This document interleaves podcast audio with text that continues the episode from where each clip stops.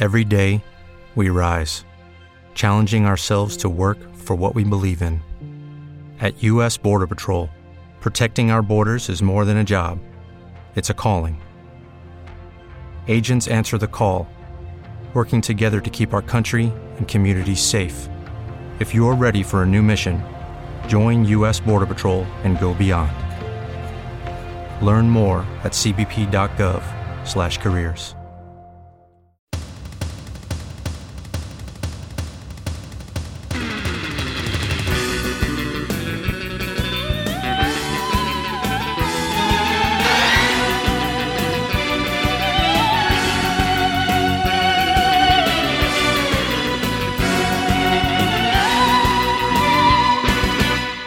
Benvenute a Ricciotto, il programma di cinema di Querti, Querti con la U, un po' come Deborah, Deborah con l'H, programma di cinema che ha molto, moltissimo sonno e che cerca di combattere questa crisi climatica, chiamiamola pure apocalisse climatica, oppure il destino che incombe su tutte noi, eh, facendo meno puntate e quindi inquinando meno il mondo, perché per quanto un podcast sia soltanto una cosa digitale, qualcosina inquina anche lui o comunque qualche risorsa le impiega anche lui.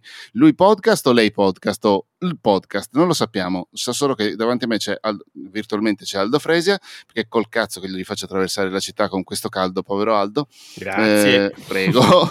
e il buon Aldo ha visto Love and Thunder il nuovo film di Thor, The Mighty, Thor, yes. The Brave. Peraltro, scusami Aldo, eh, vabbè, no, te lo dico dopo quando, quando, affronterai questo argomento che ho letto nelle tue no- note della puntata. Aldo, vai con lo scheletro e parliamo di questo film che non ho ancora visto. Allora, Thor, Love and Thunder è il ventinovesimo film dell'universo dei supereroi Marvel, è scritto e diretto da Taika Waititi che torna a occuparsi del dio del tuono dopo aver diretto Thor Ragnarok e nel frattempo aver vinto un Oscar per la migliore sceneggiatura non originale grazie a Jojo Rabbit, Taika Waititi che è stato affiancato in fase di scrittura da Jennifer Katin Robinson al suo terzo lungo in carriera, i due precedenti, i due precedenti è piano, è piano, è piano, è piano. niente a che fare con il mondo dei supereroi Marvel. La storia vede Thor che è in cerca di se stesso, se ne va in giro per vari mondi alieni insieme ai Guardiani della Galassia, affrontando avversari che non sono mai all'altezza della sua forza, fino a quando salta fuori che c'è in giro un tipaccio di nome Gor, intenzionato a uccidere tutti gli dei e che ha preso di mira nuova Asgard. Dunque Thor molla i Guardiani e si precipita a casa dove ritrova l'amata Jane Foster che nel frattempo ha preso possesso del martello Mjolnir ed è diventata chiamata la Mighty Thor. Io ho visto il film in lingua originale, dunque uh. non so se è diventata la potente Thor in italiano oppure è rimasta la Mighty Thor. In ogni caso, lei, eh, Valkyria, Korg e Thor si alleano nel tentativo di fermare Gor. Mi ricordi chi è Korg? Korg è l'amico di Thor, quello di pietra. Ok, ok, che è doppiato da Taika Waititi. Esatto, è doppiato Perfetto. anche interpretato da Taika Waititi perché è fatto con okay. la motion capture, per cui c'è okay, lui okay, sotto quel corpaccione di pietra. Allora, credo, um, per... cre- scusami, sono su Wikipedia e credo che eh, sia stata chiamata come l'editor. Ah, l'editor, ok, va perché bene. così pare essere, cioè, ehm, sì, ma, sì, ma sì. del tuono. Non so, sono sulla scheda di Wikipedia. Adesso ti dico quando, quando capisco, ti dico. Quando capisco quando meglio. scopri tutto. Esatto. Va bene, allora per tentare di dire qualche cosa su questo film, parto da un momento specifico, senza entrare troppo negli spoiler. A un certo punto assistiamo ad una battaglia cruciale per l'evoluzione della trama, nella quale battaglia lo spirito guerriero della divinità invade i combattenti. Nel frattempo abbiamo già sentito parlare di gloria in battaglia, abbiamo già sentito parlare del Valhalla e cose così, e la scena è accompagnata dal punto di vista musicale da November Rain, brano dei Guns N' Roses band, quella dei Guns N' Roses, la cui musica compare più volte nel corso del film, se non erro sono quattro i brani presenti nel film. E io devo dire che avrei voluto tanto ascoltare in questa occasione non i Guns N' Roses ma i Manowar. Ora, al di là di quello che avrei voluto ascoltare io, che conta veramente poco, mi, mi, sembra però significativo che la scelta musicale sia andata in direzione dell'hard rock dei Guns N' Roses piuttosto che dell'epic metal dei Manowar. Sì, Perché... la redazione di Ricciotto comunque si dissocia da molte dichiarazioni dei Manowar in qualsiasi campo e soprattutto sul comportamento del loro penultimo chitarrista. Eh, cose che non so, cosa ha combinato? Ecco, tu fidati di me. Ok, è la solita storia che bisogna, bisogna, evitare di conoscere le persone di cui si esatto, fruiscono esatto, esatto. le opere. Va bene. Allora, che cosa succede? Che eh, il nuovo Thor, un po' come tutti i film Marvel di questa fase 4, ambisce a essere familiare e facilmente digeribile e ambisce a consegnare a noi spettatori delle variazioni in fondo minime rispetto ad un modello che è già noto, è già apprezzato e che nel bene o nel male ci aspettiamo di ritrovare sul, sul grande schermo. Uh, è un modello che viene premiato dagli spettatori e di conseguenza mh, dal punto di vista industriale Marvel fa il suo. E dunque però mi pare appunto benvenga November Rain il cui testo fa, non c'entra nulla con la battaglia a cui assistiamo ma va bene lo stesso ma che è indubbiamente brano più noto di un qualunque brano dei Manowar tipo Army of the Dead Part 1 sarebbe stato benissimo. Secondo me e che comunque come brano November Rain consente di meglio tenere la barra dritta sul tono ironico e scanzonato del film, nonostante la presenza di momenti potenzialmente epici e potenzialmente drammatici. Ora, se questo è un atteggiamento che viene perseguito in maniera consapevole dal film, è anche un atteggiamento che ha in sé un rischio e che Taika Waititi in particolare corre più di altri registi che fino adesso si sono occupati della fase 4 dell'universo cinematografico Marvel. E prendo ad esempio di questo discorso l'interpretazione che Russell Crowe dà del divino to, uh, Zeus. Uh, perché noi vediamo. Secondo me a Zeus i Guns N' Roses non piacevano. No, secondo me no. Però eh, noi vediamo un Russell Crowe che non è che fa quel cavolo che vuole, ovviamente ha ricevuto delle indicazioni, eh, che fa propria una comicità molto esagerata, che è eh, quella che caratterizza il film ed è quella che caratterizza l'approccio di Taika Waititi, ma mi pare che nel lavoro su Zeus mh, mm, risulti molto più evidente un atteggiamento a mandarle in vacca che probabilmente non era nelle intenzioni del film, ma era un rischio del film e che con Zeus secondo me eh, si, si corre e si cade in questo rischio.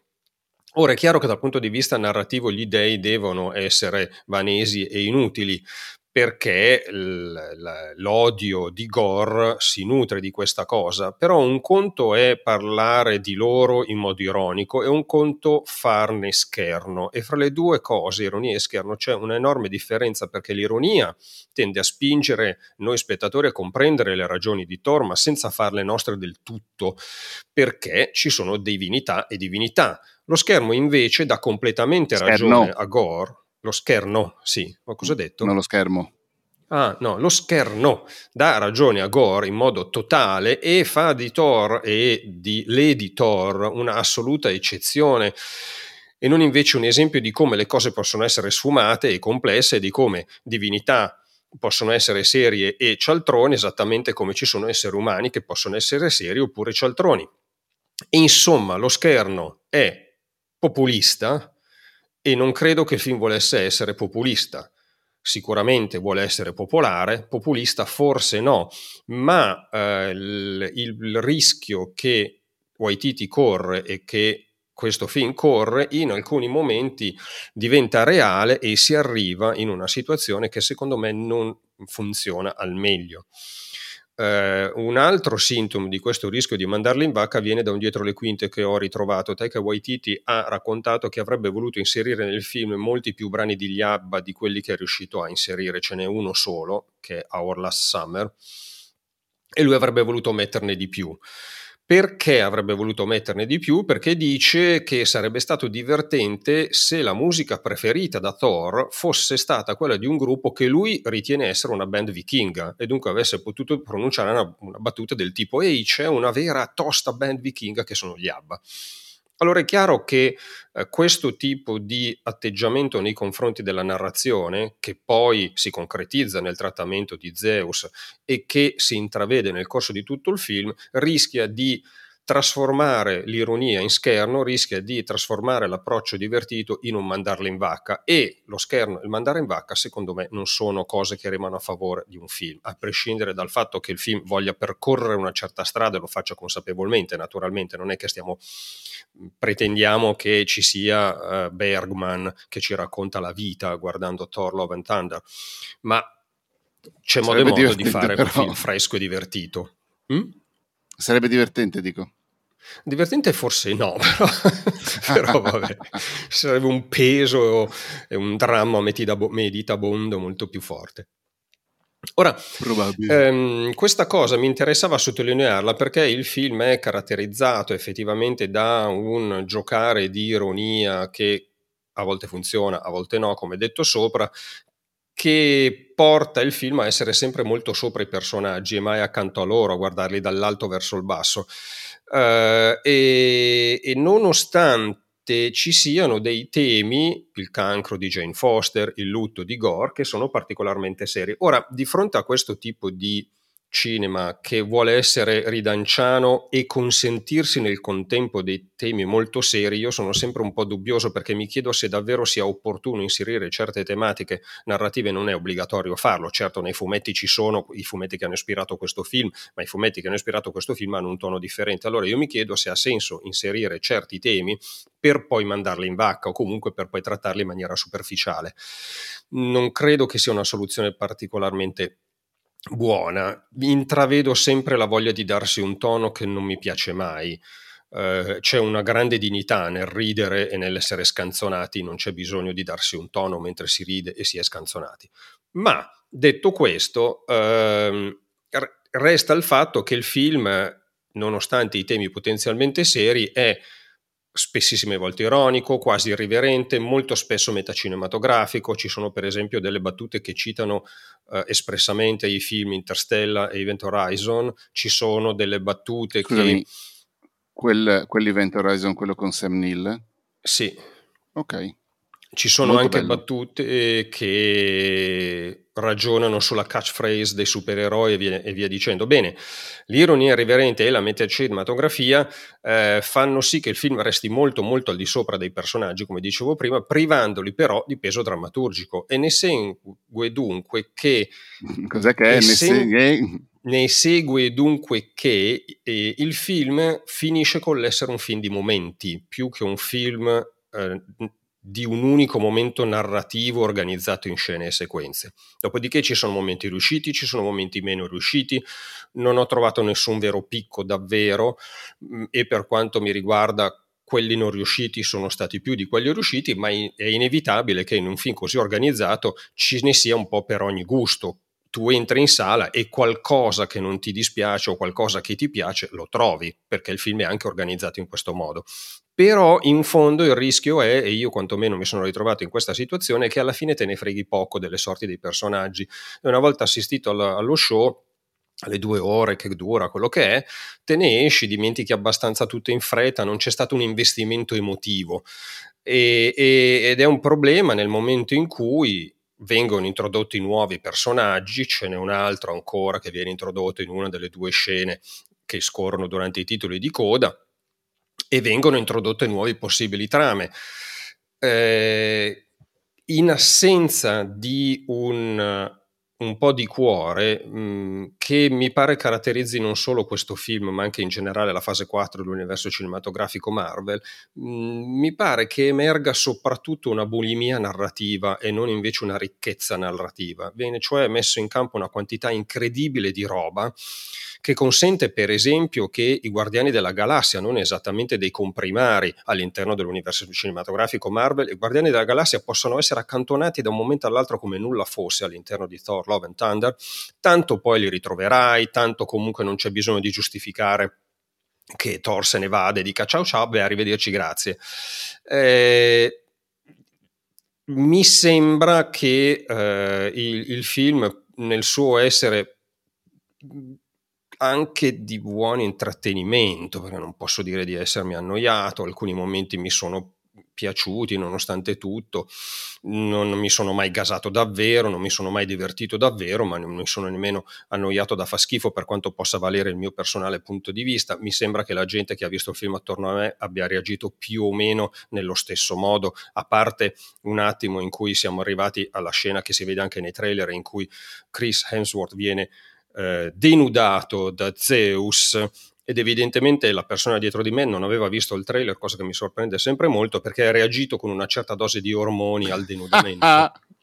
e va bene, eh, però ecco, eh, devo dire che per tornare a bomba del discorso, c'è una bulimia narrativa, Taika Waititi declina questa bulimia narrativa con una ironia molto esibita e quasi dissacrante, alla fine il rischio di non andare a fondo di niente. Ed è un problema nel momento in cui, per esempio, eh, il dramma di Gore richiama alla memoria quello che trasforma Wanda in Scarlet Witch. I, è in questo momento della fase 4 la questione della genitorialità negata è il nocciolo narrativo di cuore che dovrebbe emergere, ma che mi pare emerga relativamente poco e anzi molta dell'interpretazione di Christian Bale, che mi pare faccia un bellissimo lavoro, a volte addirittura rischia di andare di remare in controtendenza rispetto a dove sta andando il film, quasi che il film possa perdere eh, il proprio centro perché l'attore sta portando il personaggio laddove non è troppo previsto che vada. Ecco, ora ho fatto questo mh, discorso um, spero chiaro e non troppo caotico, eh, per dire sostanzialmente che eh, Thor Love and Thunder conferma quello che in questo momento è la fase 4 dell'universo cinematografico Marvel, conferma il fatto che siamo di fronte ad una evidente serialità, ma che manca un evento narrativo all'orizzonte che sia incaricato di tirare le fila dei molti discorsi aperti e di condurli verso un punto fermo e siamo anche di fronte a un piano industriale che prevede una distribuzione forsennata che sostanzialmente punta a non lasciare mai gli spettatori senza un nuovo prodotto Marvel che sia cinematografico o televisivo. Il risultato dell'andare così veloce però è che ormai da qualche tempo molti osservano e hanno ragione secondo me di osservare che i film Marvel hanno una computer grafica non sempre al meglio, che il lavoro sulle trame non è sempre di fatto di, fatto di fino e che sostanzialmente la qualità media dei film della fase 4 è più bassa rispetto alla qualità media dei film della fase 1 a 3.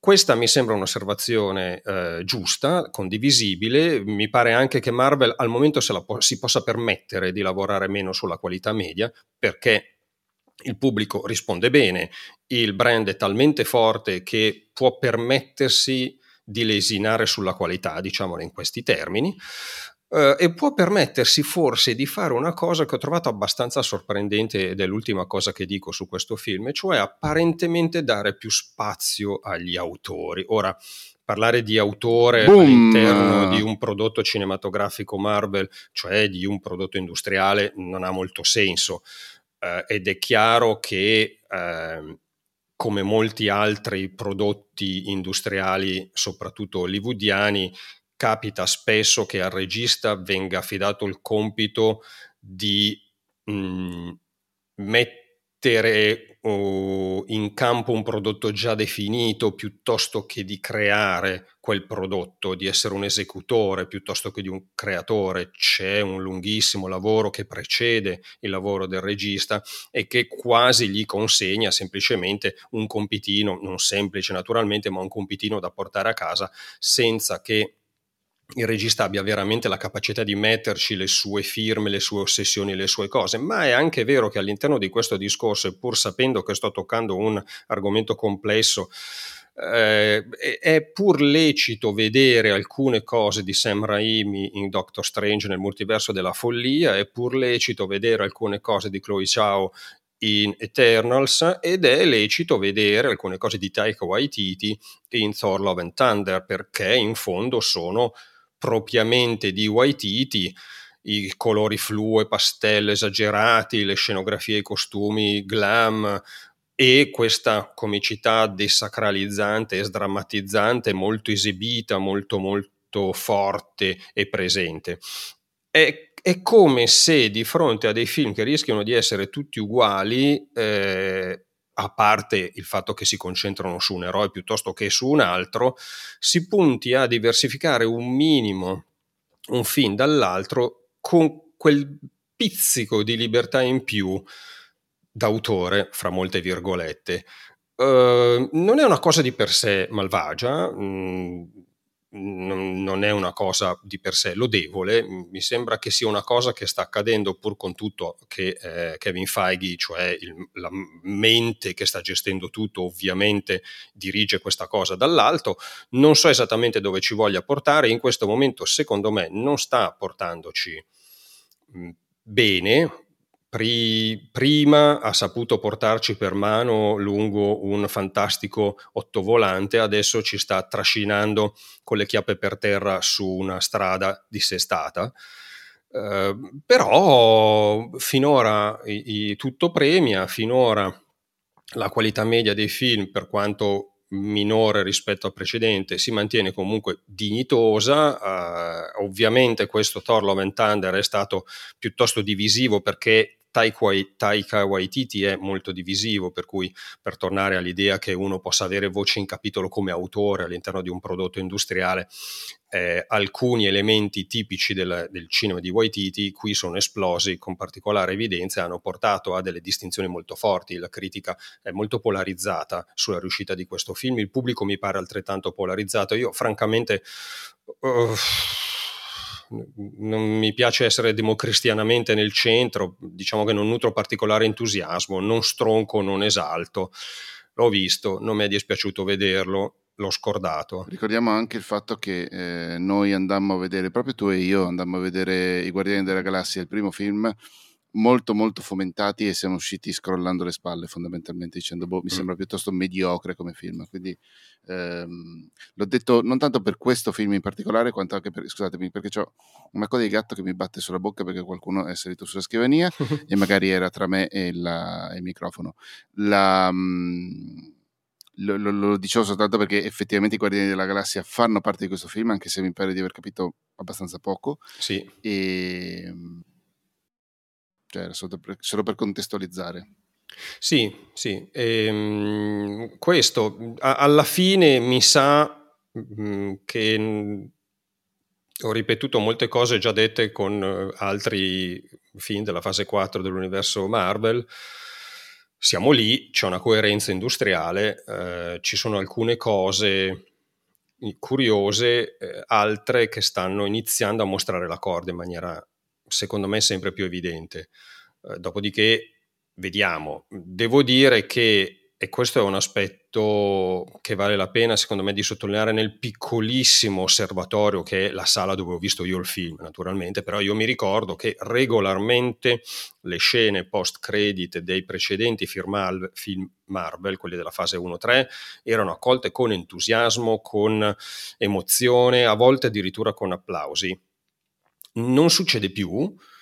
L'introduzione di nuovi personaggi, qui viene introdotto un nuovo uh, eroe, Ercole in particolare, eh, viene accolta um, con, quasi con una scrollata di spalle forse perché sono personaggi che hanno un minore fascino rispetto ad altri che venivano messi in campo nella fase 1, non lo so. Forse perché nessuno conosce quell'attore lì in particolare. Boh. Forse perché nessuno conosce quell'attore lì in particolare, forse perché cioè, non perché, si vede esempio, dove scusami, si sta andando a parare. Perché anche questo, questo... Credo, questo credo sia piuttosto palese, cioè che sia uno dei motivi, ma... Quando è arrivata, spoiler per uh, Doctor Strange in the Multi- Multiverse of Madness, quando è arrivata Charlize Theron, c'è stato un fremitino in sala. Sì. Cioè c'è stato, uh, c'è anche lei. Eh, ma per, per lei, non per il personaggio.